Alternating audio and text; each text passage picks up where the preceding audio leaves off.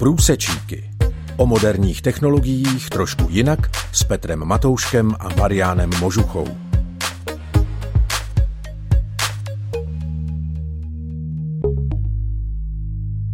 Vítám vás u pořadu Průsečíky, který právě začíná na Rádiu 7. V následujících minutách se opět podíváme na novinky v oblasti umělé inteligence a také na to, jak ovlivňují naše životy s Bohem. I když se může zdát, že svět IT a umělé inteligence je hodně vzdálený od křesťanské víry, vidíme, že existuje mnoho průsečíků v těchto dvou oblastech. A o tom právě je náš pořad. Dovolte mi, abych ve studiu přivítal našeho pravidelného hosta a autora pořadu Mariána Možuchu. Marián, vítej ve studiu. Ďakujem, Peter, a takisto vítam aj našich poslucháčov. Svět umělé inteligence se neustále vyvíjí a není jednoduché sledovat všechny změny a novinky. Co se za poslední týdny či měsíce na poli AI výrazně změnilo?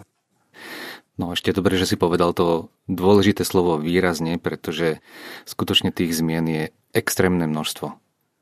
Minulo som dokonca zachytil informáciu, ktorá vyznieva naozaj veľmi znepokojivo. Zhruba každých 20 minút vznikne nová aplikácia umelej inteligencie, ktorá má nádej na prežitie, má nádej na to, že sa dostane na trh a bude všeobecne rozšírená a používaná či už v obchodnej praxi alebo niekde na úrovni štátnej správy, prípadne len pre používateľov na svoje vlastné osobné účely. Takže tých zmien, no spomeniem niekoľko, pravdepodobne bude to obmedzený rozsah, pretože tých zmien je veľmi veľa a v podstate každá tá zmena môže byť výrazná, aj keď teraz sa na prvý pohľad nemusí zdať. Takže napríklad, prednedávnom e, mnohé veľké firmy, napríklad Microsoft, Accenture, Wipro, IBM, Oracle, Amazon, KPMG, Deloitte, SAP, Walmart a tak ďalej, oznámili, že budú investovať do umelej inteligencie obrovské množstvo peňazí. Ide od 1 až do 3 miliard e, amerických dolárov. To je naozaj veľmi pôsobivé číslo. A do toho treba ešte prirátať, že Microsoft už medzičasom investoval takmer 10 miliard amerických dolárov do tejto generatívnej umelej inteligencie. Tie čísla sú síce pôsobivé, ale oni sú v podstate rozdelené do niekoľkých rokov, takže nie je to taká mimoriadná investícia, ktorá o pár mesiacov už nebude existovať, ale je to vlastne celý program, ako zlepšiť svoje produkty, svoje služby a tým pádom posunúť samozrejme aj celý svoj biznis na oveľa vyššiu úroveň. Pribudli mnohí veľkí hráči, myslím teraz z pohľadu tržieb a postavenia na trhu, prípadne kvality, mnohí z nich predstavili svoje vlastné modely umelej inteligencie. Ale úplne inak, ako boli tie pre všetky predchádzajúce. Niektorí veľkí hráči, ktorých mená vlastne ešte pred pár mesiacmi nikto nevedel, predstavili nie jeden, ale predstavili desiatky, stovky modelov svojich vlastných, prípadne umožňujú portovať modely niektorých iných eh, firiem a tak ďalej. Práve dnes, ako teraz, čo pripravujeme túto reláciu, tak som sa dozvedel o jednej relatívne známej firme s názvom Hugging Face, ktorá predstavila na svojom portáli 162 tisíc modelov umelej inteligencie. S tým, že pripravili dokonca riešenie, kde užívateľia samozrejme po tom, čo si za to zaplatia, môžu prepínať medzi jednotlivými modelmi podľa toho, ktoré modely aktuálne potrebujú, pretože mnohé z tých modelov sú špecializované na konkrétnu oblasť alebo konkrétny spôsob, ako majú generovať e, nový obsah, prípadne ako majú pomôcť e, interagovať e, s užívateľmi. Tie informácie o výraznom vývoji, no je ich veľa a bude ich neustále pribúdať.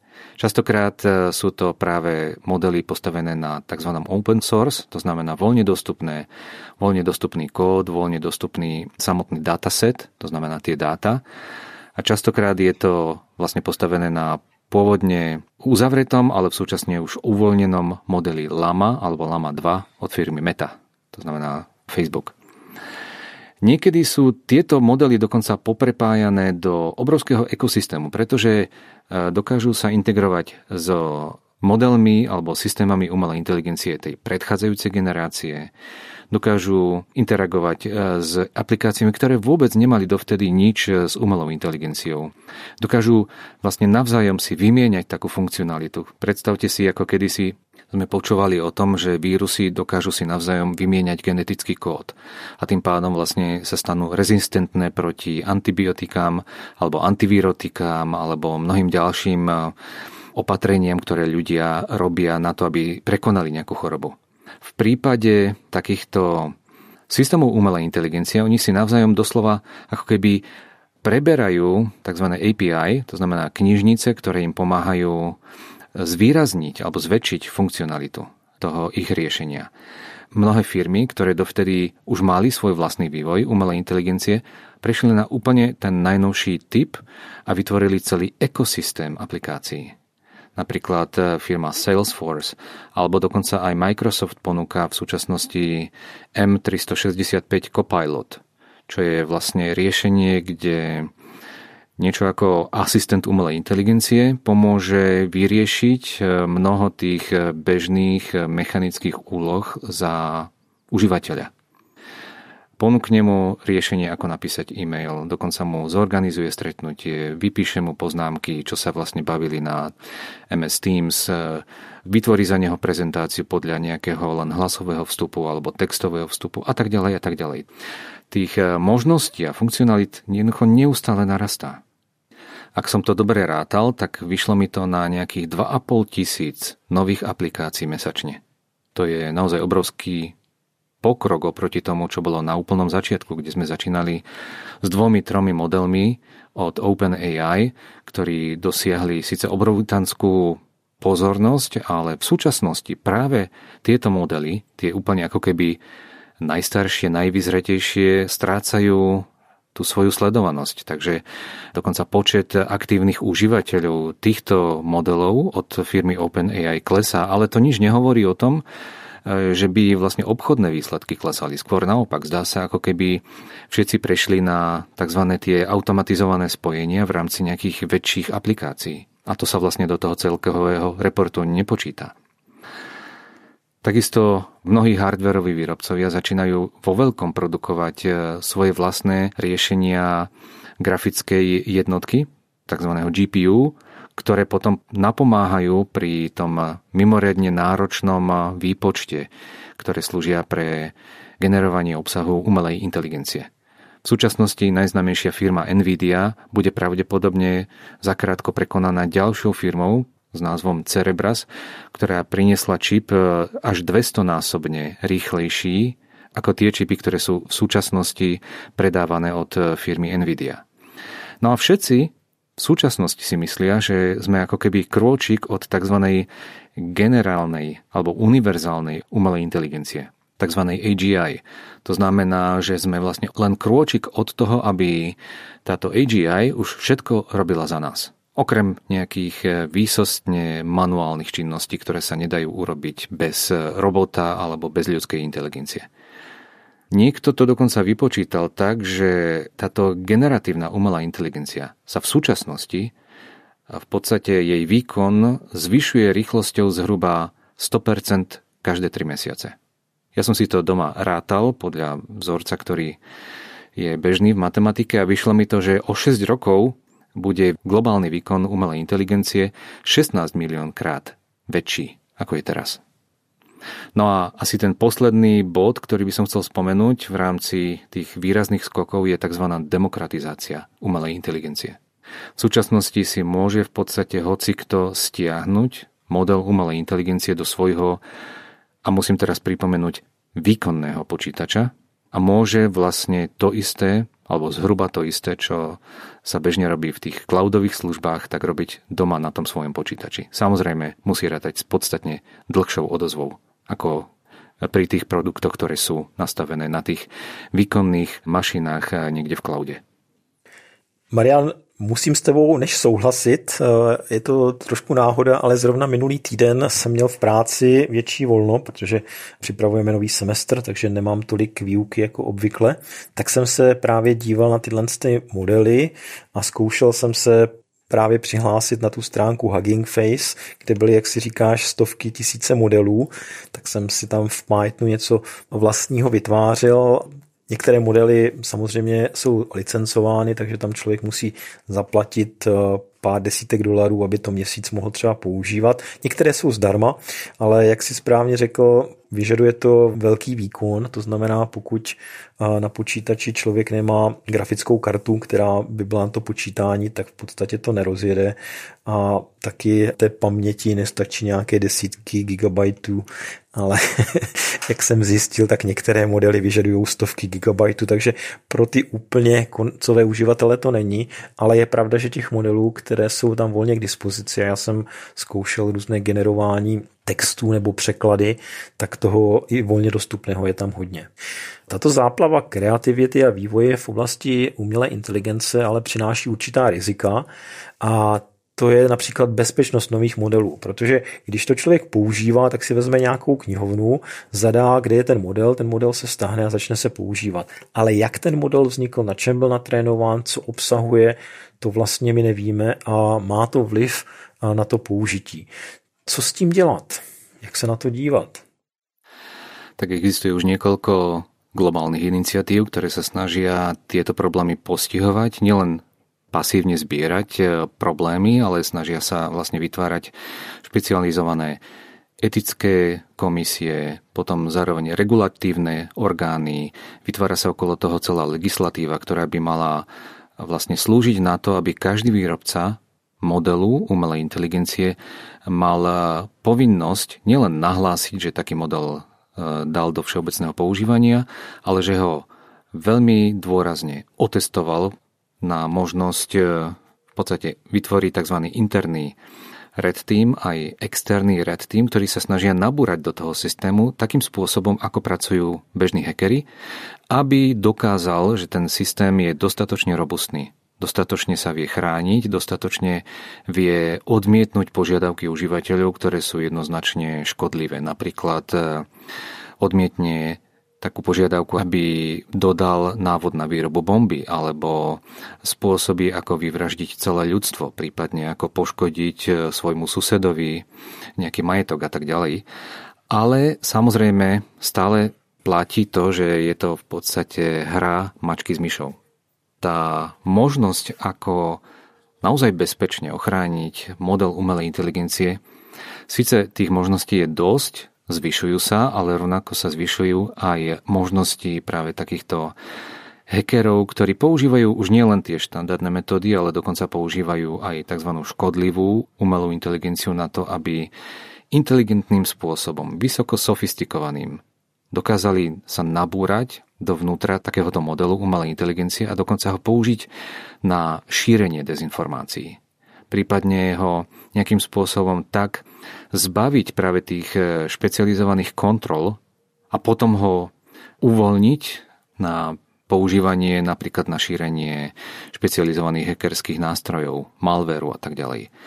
Niekto to dokonca pomenoval, že nachádzame sa vo fáze používania umelej inteligencie, ktorá sa volá weaponizácia, čiže vlastne zbrojenie. Neustále tieto modely umelej inteligencie sa snaží niekto nejakým spôsobom zneužiť. Môže to byť na kriminálne účely, ale je to častokrát aj vlastne súčasť eh, hybridnej vojny. O tom sme si už viackrát spomínali. Já si myslím, že to trošku souvisí i s tím, s čím jsme se setkali v minulosti u softwaru, kdy vlastně výrobci produkovali různé softwary, dokumenty, texty a takový útočník eh, to pozměnil, přidal tam eh, nějaký škodlivý kód, eh, vznikly viry, malvéry a podobně. A že něco podobného vlastně může vznikat i u té umělé inteligence, kde je ale problém, že vlastně běžný uživatel toto nepozná. Jak se takové nebezpečné modely vytvářejí a co mohou způsobit uživatelům, kteří je používají pro nějaké činnosti?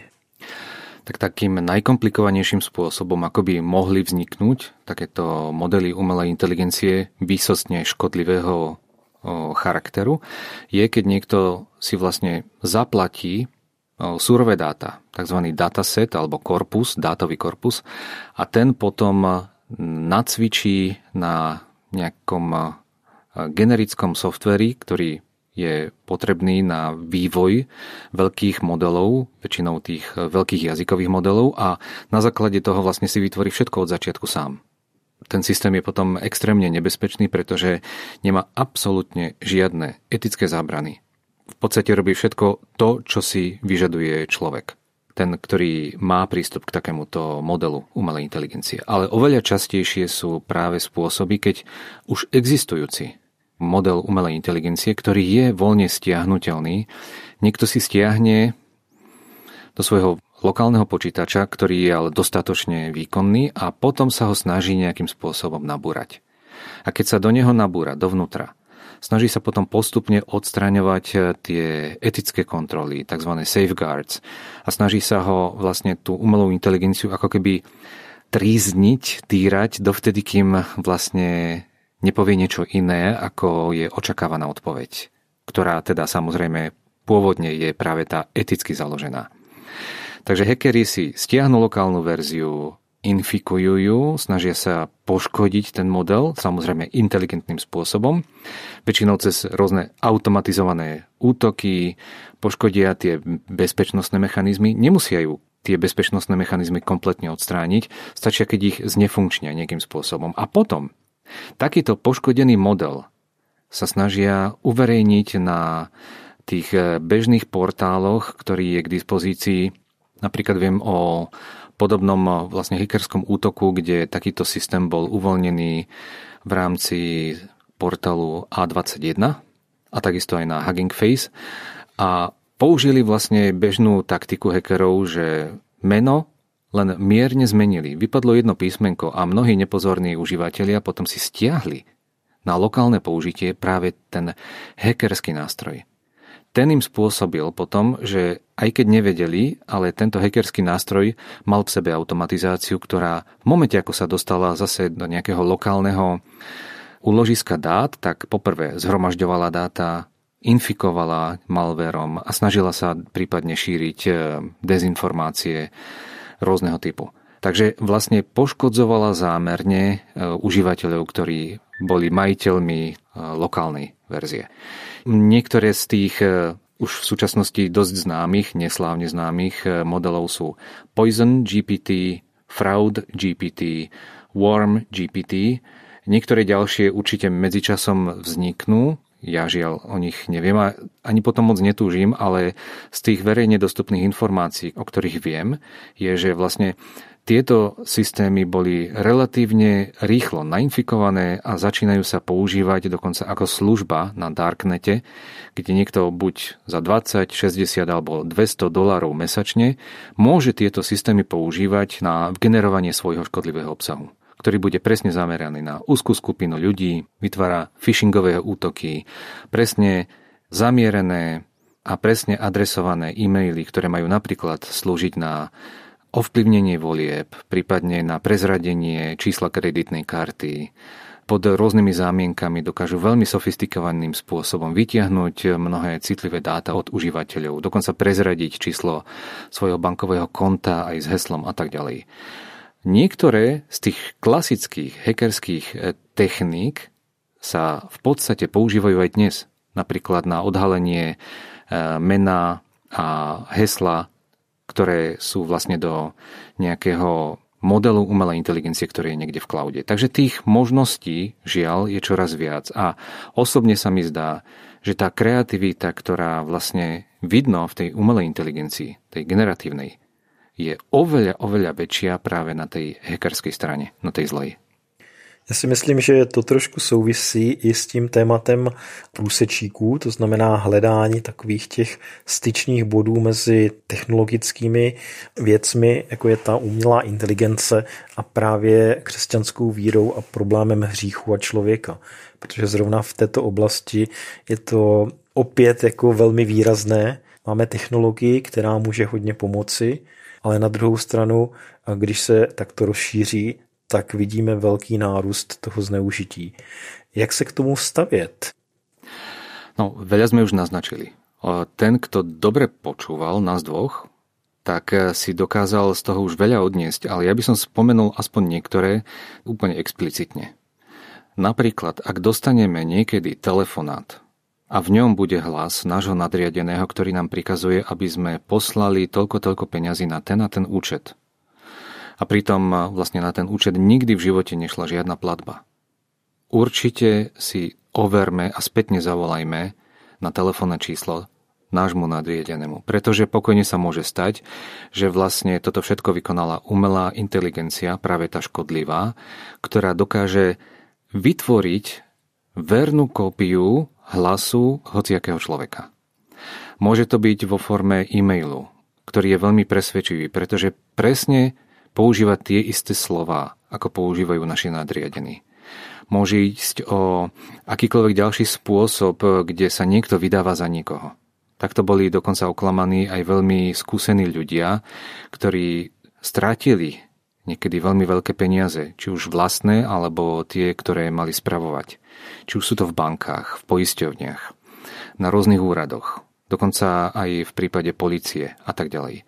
Ďalším veľmi škodlivým spôsobom, ako pracuje práve generatívna umelá inteligencia a na ktorý si určite musíme dať pozor aj my, každý jeden, je krádež identít. To znamená, že niekto na, sa nám nabúra do konta e-mailu, alebo niekde inde a potom sa snaží zneužívať vlastne našu identitu. Niekto vypočítal, že až 75% úspešných útokov využilo tzv. sociálne inžinierstvo, ktoré je postavené na naivite, povrchnosti a neochote si overovať veci. To znamená, ak máme akékoľvek podozrenie, alebo ak ide o niečo, čo sme dovtedy nikdy nerobili a niekto nás do toho nutí, overme si. Niekedy aj dvakrát, trikrát. Pretože až vtedy zistíme, že sme vlastne sa bavili s umelou inteligenciou, ktorá nám chcela nejakým spôsobom poškodiť. Ak niekto v práci alebo vo voľnom čase používa generatívnu umelú inteligenciu, určite by si mal dávať pozor na rôzne moduly alebo nejaké extensions, pluginy a tak ďalej, ktoré častokrát sa môžu vyskytovať ako prídavná funkcionalita týchto modelov. Pretože výrobca toho modelu umelej inteligencie vôbec nezaručuje to, čo urobí tá tretia strana, ktorý je vývojár práve takýchto nástrojov. A nezaručuje to, že vlastne tam nedojde k úniku dát niekde von. Prípadne cez takýto plugin sa niekto k nám nedostane na náš účet do našej siete, nezačne vlastne nám kradnúť dáta, ktoré máme niekde uložené a tak ďalej. V auguste roku 2023 prebehla tzv. DEFCON, to je hackerská konvencia v Las Vegas, to bola vlastne konferencia etických hackerov, ktorá bola zameraná čisto len na modely umelej inteligencie. Snažili sa vlastne to bola veľká súťaž, snažili sa nabúrať sa do toho systému, prinútiť tie jednotlivé systémy umelej inteligencie, aby im prezradila čísla kreditných kariet, nejaké neetické veci a tak ďalej. A napriek tomu, že vlastne mali to skúšať na, tuším, siedmých najväčších výrobcoch umelej inteligencie a títo výrobcovia mohli v priebehu 24 hodín okamžite zlepšiť eh, tie svoje zábrany proti hackerským útokom, nakoniec vlastne v každej oblasti hackery dosiahli svoje. A hovorím o etických hackeroch. O čo skôr potom, keď ide o bežných užívateľov, ktorí častokrát nevedia, akým spôsobom sa brániť. Je dobré naozaj vedieť, že kreativita v tej ľudskej podstate, v ľudskej povahe je, že dokážeme byť kreatívni naozaj absolútne vo všetkom. Ak si spomeniem napríklad apoštola Pavla, ktorý keď prišiel do Aten, tak ho pochytili a zaviedli na aeropák a chceli vedieť vlastne, čo im hovorí. Pretože všetci Atenčania a tam aj bývajúci cudzinci nič iné nerobia, alebo nerobili, len vraveli alebo počúvali niečo nové. Tak je to zapísané v skutkoch apoštolských 17. kapitole. Toto je častokrát zmyslom života niektorých ľudí aj v dnešnej dobe, že ich zmyslom života je venovať sa tomu, čo je nové, ale zabudajú, že vlastne všetko, čo tu je na celom svete, tá jeho podstata nie je nová. Stále sme vystavení tým istým tlakom, problémom, zápasom, a všetko, čo sa deje okolo nás. Má síce nejaký taký pekný kreatívny náboj, plášť, ale vlastne hriech ostáva hriechom stále. Aj v knihe Kazateľ je napísané, čo bolo, to aj bude. A čo sa dialo, to sa aj bude diať. Ani nie to ničoho nového pod slnkom. A to si môžeme veľmi dobre zobrať aj sami na seba. Bohu je všetko známe. Nič ho neprekvapí. A on vidí, ako nám to nadšenie z vlastnej kreativity zakrie tie staré a neriešené problémy nášho srdca. My nepoznáme vlastné srdce. Samých seba dokážeme oklamať, že sme dobrí a že sa nám nič zlé vlastne na Božom súde nemôže stať. Ale tým pádom vlastne naozaj samých seba veľmi tragicky klameme, pretože raz príde chvíľa, keď sa pred Boha postavíme. A tam nepomôže nič, čo by nám teraz sa zdalo byť také kreatívne. Pretože Boh aj tak o všetkom vie. Môžeme akokoľvek prekrútiť naše vyjadrenia a snažiť sa obhájiť. Tam nám nepomôže nič, pretože tam pred Bohom, ktorý všetko vie, zamlkneme a každá naša myšlienka bude zjavená, že je zlá. Pretože tam obstojí pred ním len a len spravodlivosť Kristova. Ak nie sme v jeho spravodlivosti skrytí, potom nám vlastne už nič nepomôže. Žiadna kreativita, inovácie, nič, čo by sme vymysleli v tej chvíli, pretože nič ani nemôžeme pred ním, ktorý všetko vie, nejakoho uhúriť, prekvapiť, nakloniť mu srdce k niečomu lepšiemu. On už dávno vie, čo je v nás a zhodnotí náš život. Takže je dobré si pamätať všetko, čo sa deje okolo nás. Má síce nejaký náboj novostí, inovácií a tak ďalej. Môžeme byť prekvapení, nadchyňať sa preto, ale nezabudnime na to, že je tu Boh, ktorý o tom všetkom vie. Pretože On stvoril tento svet a On ho aj skončí. On nás povolal k životu, ale nás aj z tohto života odvolá. A raz sa postavíme pred Neho, každý jeden. A každý jeden bude vlastne sa zodpovedať za všetko, čo vo svojom živote urobil.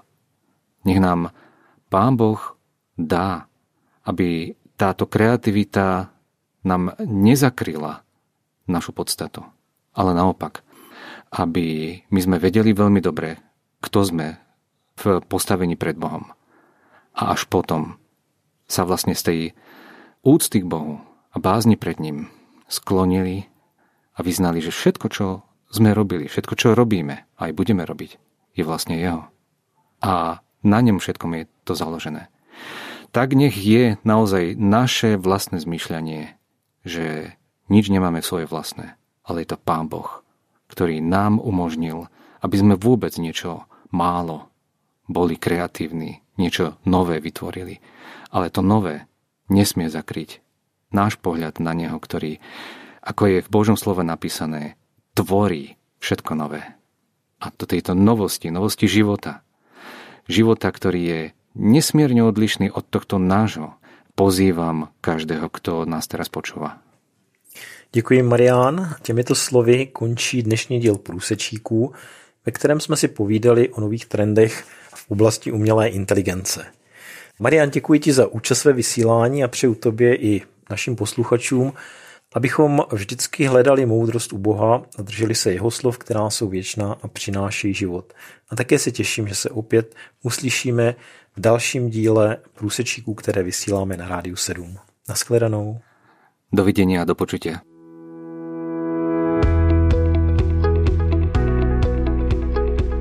Podcast Průsečíky vznikl na Rádiu 7, které žije z darů posluchačů. Pokud nás budete chtít podpořit, budeme rádi.